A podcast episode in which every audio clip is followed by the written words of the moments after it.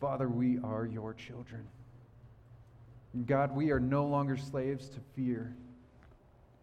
And so, Father, we, it is our prayer today, Lord, that you would be lifted high. Lord, that we would trust in you for our strength. And Father God, as we uh, hear your words today, Lord, I pray that you would help us to direct our attention to you. Lord, that you would speak to us.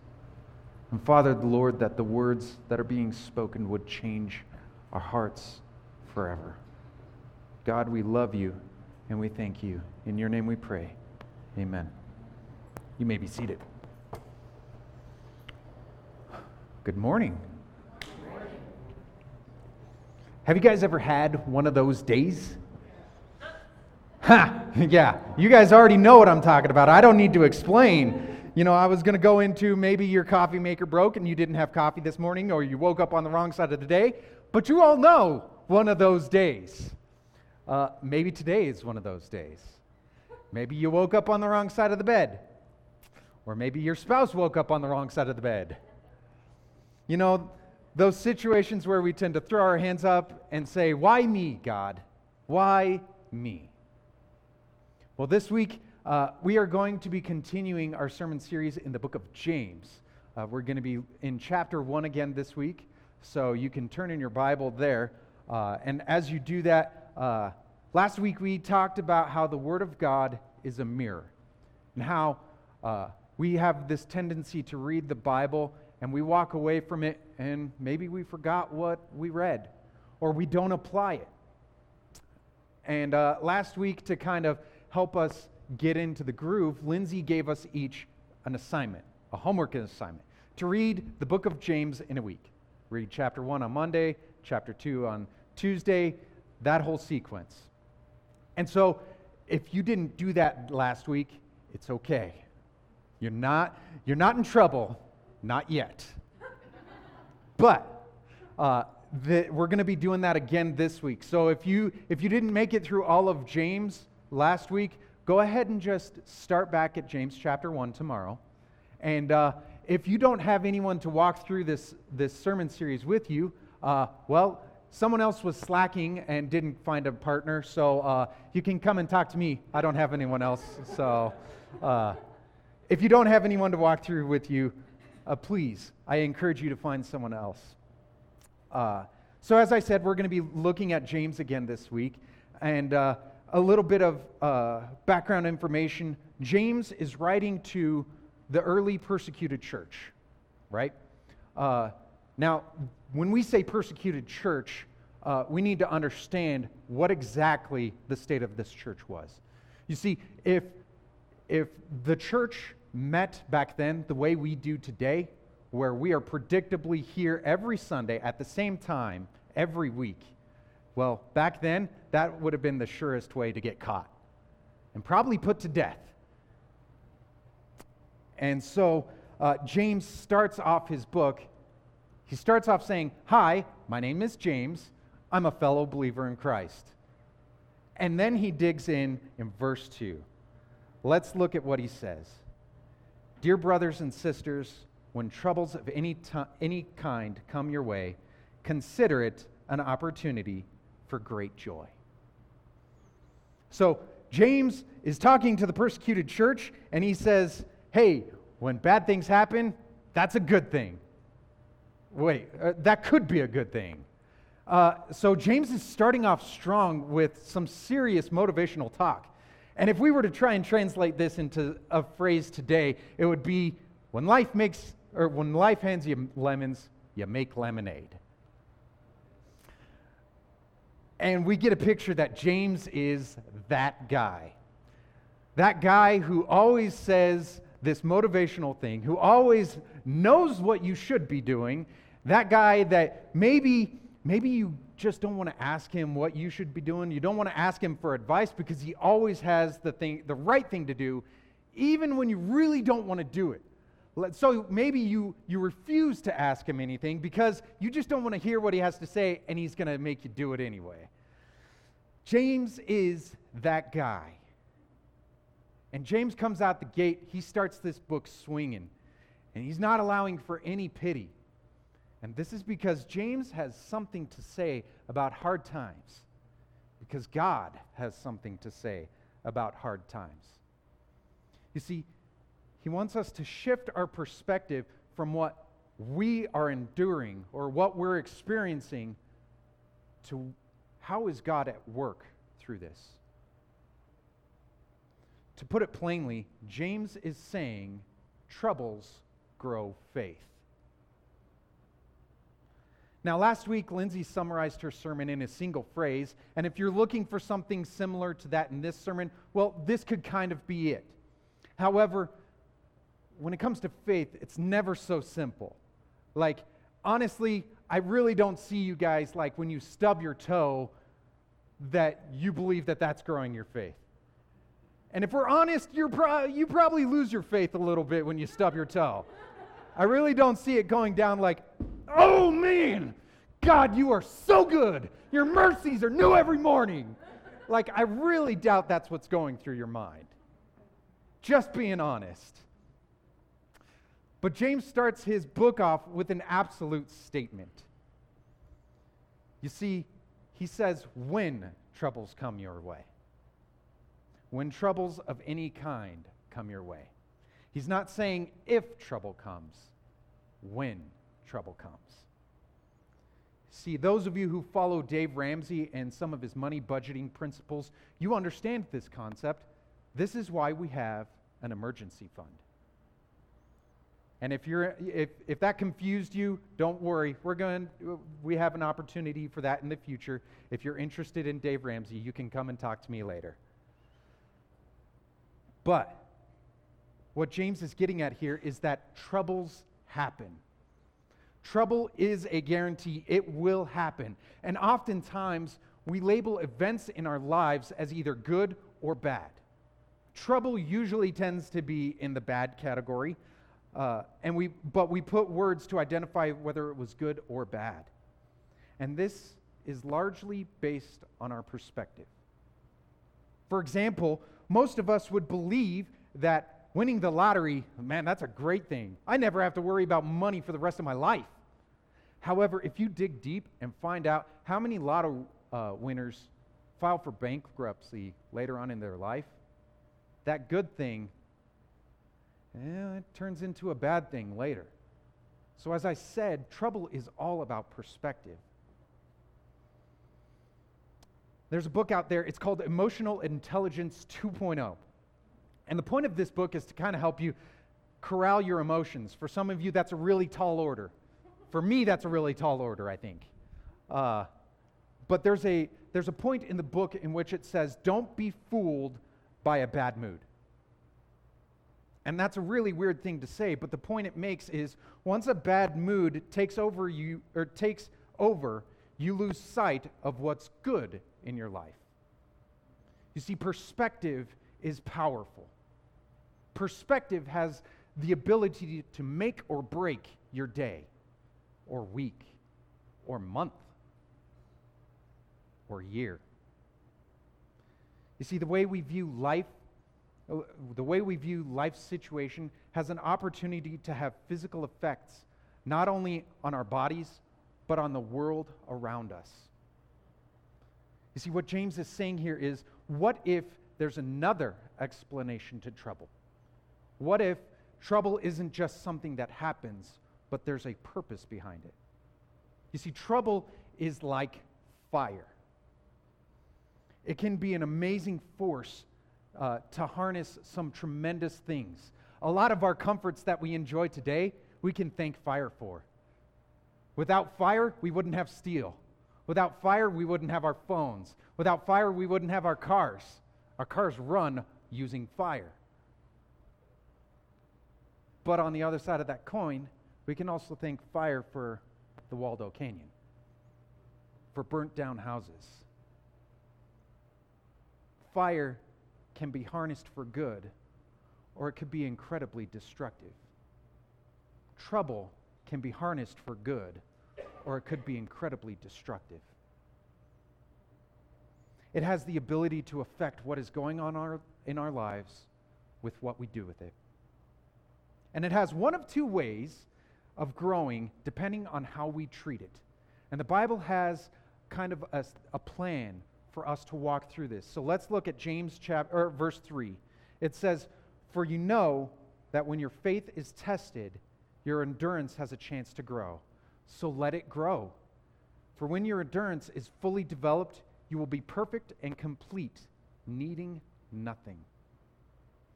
You see, what this is saying is that trouble happens, but that doesn't have to be the end of it. James is telling us that our options are either to lean in or do something else. We'll get into that something else in a minute. Now, allow me to illustrate kind of what this looks like. When I was 18, I was slide tackled. Some of you might already know this, uh, but I was slide tackled, and this resulted in one clean fracture on my tibia and two clean fractures on my fibula. Now, that was doctor speak. During the time, all I heard was, I broke my leg. One big break on my big bone, two little breaks on my little bone. It hurt. I didn't care what the doctors had to say. But I spent a week in the hospital on a liquid diet because I had to undergo surgery to correct some of the damage. And at that time, a 130 pound 18 year old had lost almost 15 pounds. My weight was dangerously low. And at this point in my life, I had two options to do the exercises that the doctors were urging me to do, or to waste away. Now, some of you might be looking at me and still wondering which choice I made. to which I say, ha ha, very funny. But just like muscle and bone, our faith grows and strengthens under pressure, but it weakens when barely put to use. You see, when we are fighting with our spouse, we have the opportunity to hold on closer to them than ever before. When money gets a little tight, we have the opportunity to cling closer to our God than struggle to hold on to the money that we so desire. You see, leaning into our troubles makes us more mature. It builds our endurance so that the next time we face something like this, when things get a little tense with our family, we can trust God. When money gets a little tight, we can trust God because He's already been there. He's been there with us. He's walked through this with us. He's shown us how to handle this, and we can do it before because He's done it before. We can do it again because He's done it before. You see, James has given us this ultimate strategy. The key to success is to endure. Now, you might be looking at this, and this message sounds like a suck it up, buttercup kind of thing. But there is truth to this. When Titus was a baby, when Titus was a child, he had very little endurance when he was crawling. As with all babies, they keep enduring, they endure, they keep going. And eventually, Titus was able to walk, and he was able to run, and he still runs, out of control sometimes. but this is God's plan for each one of us, so that our faith can crawl, so that our faith can walk, and our faith can run. God wants our faith to spread like fire. You see, when we establish God as the fire keeper of troubles, troubles grow us into maturity. And we become refined through this process. But there's more to it than just that. Real quick, how many of you guys have ever worked really hard at something, or maybe you were playing a game and you won the game? You're fiercely competitive. Yeah, I'm competitive. I have, I have played more games and won more games than I care to admit uh, because I am fiercely competitive.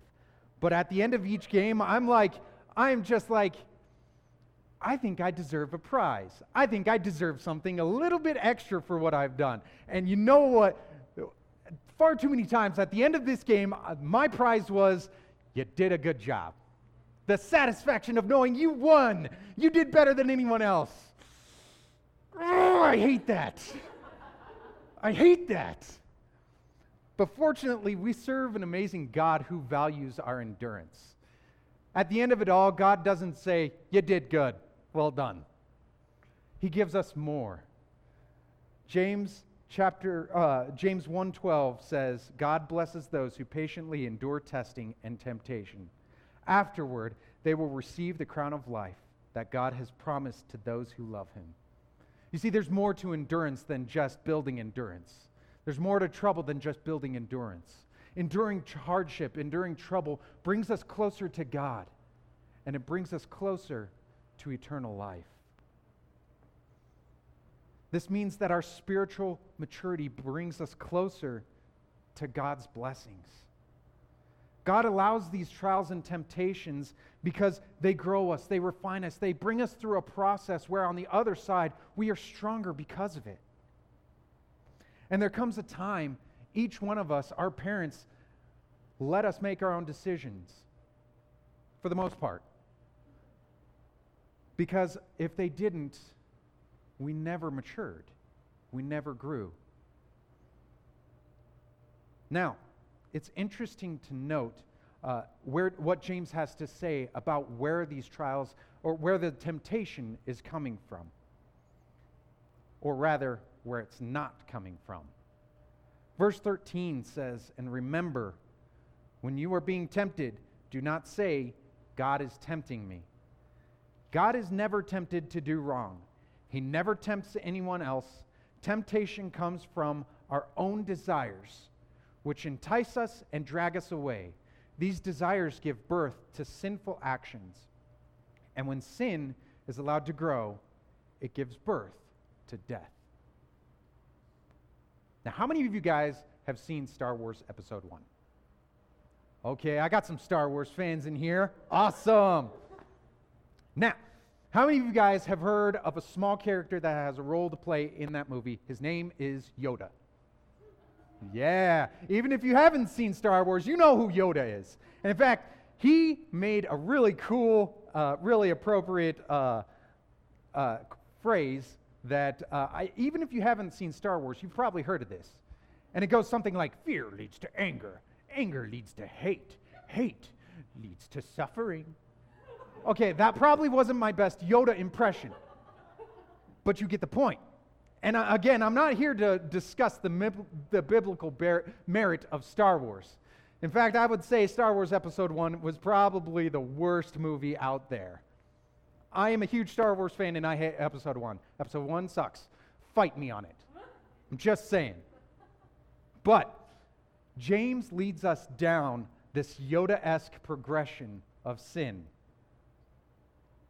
Desire leads to temptation, temptation leads to sin, sin leads to death.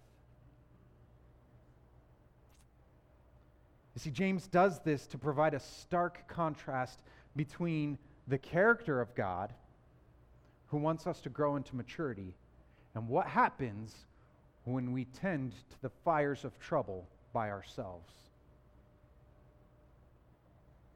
And this is where things get dicey. This is where we find ourselves in trouble. Because we often indulge in our desires when we are under stress, when we are faced in trouble, we prefer to go to things that can comfort us instead of to the one who comforts us.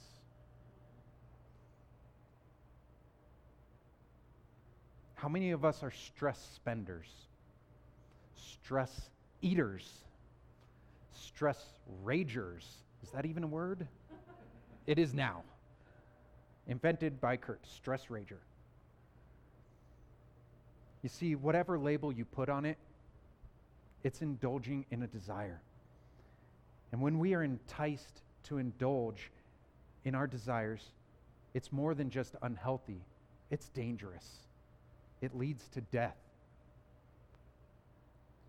These desires become fuel for a fire that is all consuming, never satisfied, and dangerously destructive.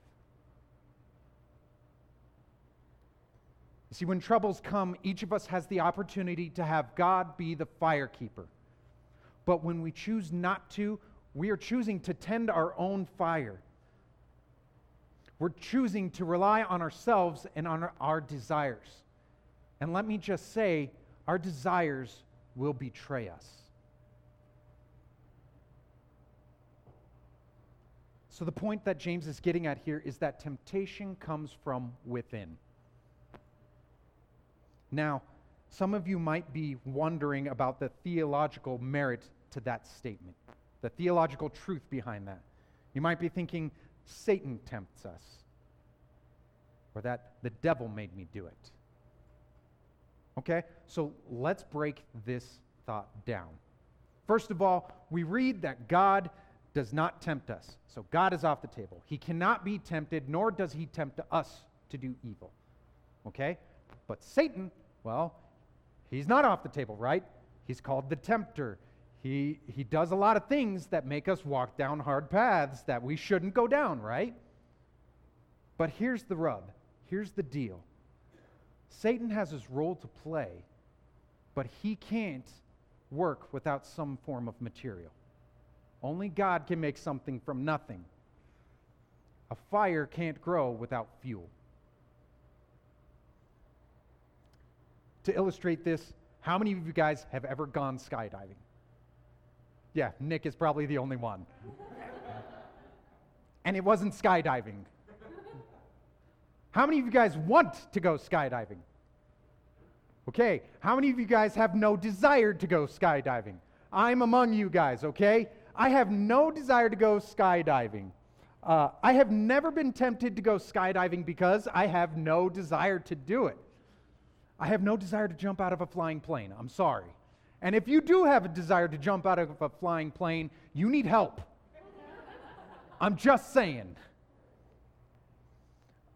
But our temptation is driven by those desires. And our enemy knows that.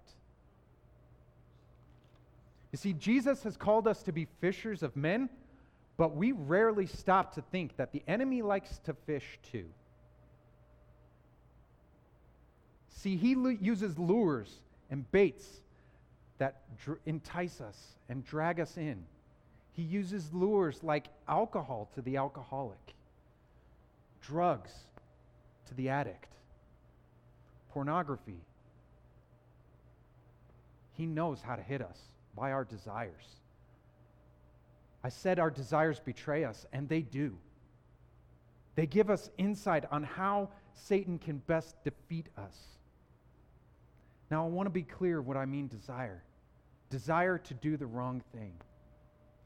And we can desire to do the right thing, but simply put, desiring to do the right thing is not enough. James 4:1 says, "Remember, it is sin to know what you ought to do, then not do it." It is not enough to desire to do good, as we discussed last week we have to do it. Sin is indulging in the choice to avoid doing what God wants us to do. So, the conclusion of all of this, when we choose to indulge in these temptations, it leads to death. You see, Jim, uh, James is pointing out, Jim, I'm not that familiar with him. James is pointing out that sin separates us from the crown of life that God has for us. At the beginning, I stated that troubles grow faith. But as we've been unpacking to that, it becomes apparent that there is more to it than that. You see, troubles do grow faith, but it depends on who is tending the fire and the fuel that it's being fed. You see, James doesn't say what the difference between a, a test and a temptation. He doesn't say what the difference between the opportunity to do good is or the opportunity to do death. He simply says there's an opportunity to consider it pure joy. There's an opportunity to change your perspective. James says the opportunity here is to see troubles as something that grow our faith. we can let the refining process of endurance forge our faith into something worth far more than gold. And Peter, he agrees with this. You know it's good when two people in the Bible agree on something. 1 Peter 1 7 says, These trials will show that your faith is genuine. It is being tested as fire tests and purifies gold, though your faith is far more precious than mere gold. So when your faith remains strong through many trials, it will bring you much praise and glory and honor on the day when Jesus Christ is revealed to the whole world. What Peter is saying here is that your endurance, your faith, it will bring you glory and honor and praise from the God that we give praise. When we stand before him, God will look at us and say, Well done, good and faithful servant. You have endured to the end. God is trying to forge and produce something in us that will end up for our good and for our maturity. And James wraps this thought up incredibly powerfully. Six, er, starting in verse 16, so don't be misled, dear brothers and sisters. Whatever is good and perfect is a gift coming down to us from God our Father, who created all the lights in the heavens he never changes or casts a shifting shadow. He chose to give birth to us by giving us His true word, and we, out of all creation, became His prized possession. If you remember how James said that temptation comes from within, and how temptation is born from our desires and drags us away to death, this is the antithesis to that. This is the life he says, Good gifts come from God, and the end result is life, eternal life. You see, troubles may come, and they, be te- they may be tests or temptations, but God is never changing. God is there for us if we change our perspective to look for Him. You see, we have the choice to see if God is work, where God is working in the midst of our trials and temptations. Or we could go off and do our own thing. But I'm telling you, following God has its perks. You see, the way God works is so intimidating that when we look for Him and bow before Him in the middle of our trials and temptations, Satan runs, he flees. Now, I'm not talking about some tactical withdrawal. I'm talking about Satan tucks tail, soils himself, and flees. He runs. James 4 7 says, So humble yourselves before God, resist the devil, and he will flee from you. Now, I might have taken a few artistic liberties in that uh, uh, interpretation, but the, tr- it, the fact remains the same. When you bow before God, Satan gets afraid. You see, God here, God is saying here, the outcome is determined. Bow before God, and you will win. Satan will flee. See, God is equipping us to endure. When trials come, we often think about those verses that say, My yoke is easy, my burden is light. And we think, you know what? This, this is not easy. This is pretty hard. We end up thinking that God needs to hold up his end of the deal. But the truth of the matter is, God has held up his end of the bargain. His yoke is easy, his burden is light. But the thing the Bible doesn't talk about is the ground in which we walk. You see, the Bible, or God doesn't preserve us from the world around us. He equips us to endure the world around us. He equips us to be able to last until we are standing before God when He can say, Well done, good and faithful servant. And it's at this point that James steps into the oldest argument that people have. If God is so good, why does this happen? Why is life so hard? Because it's our choice.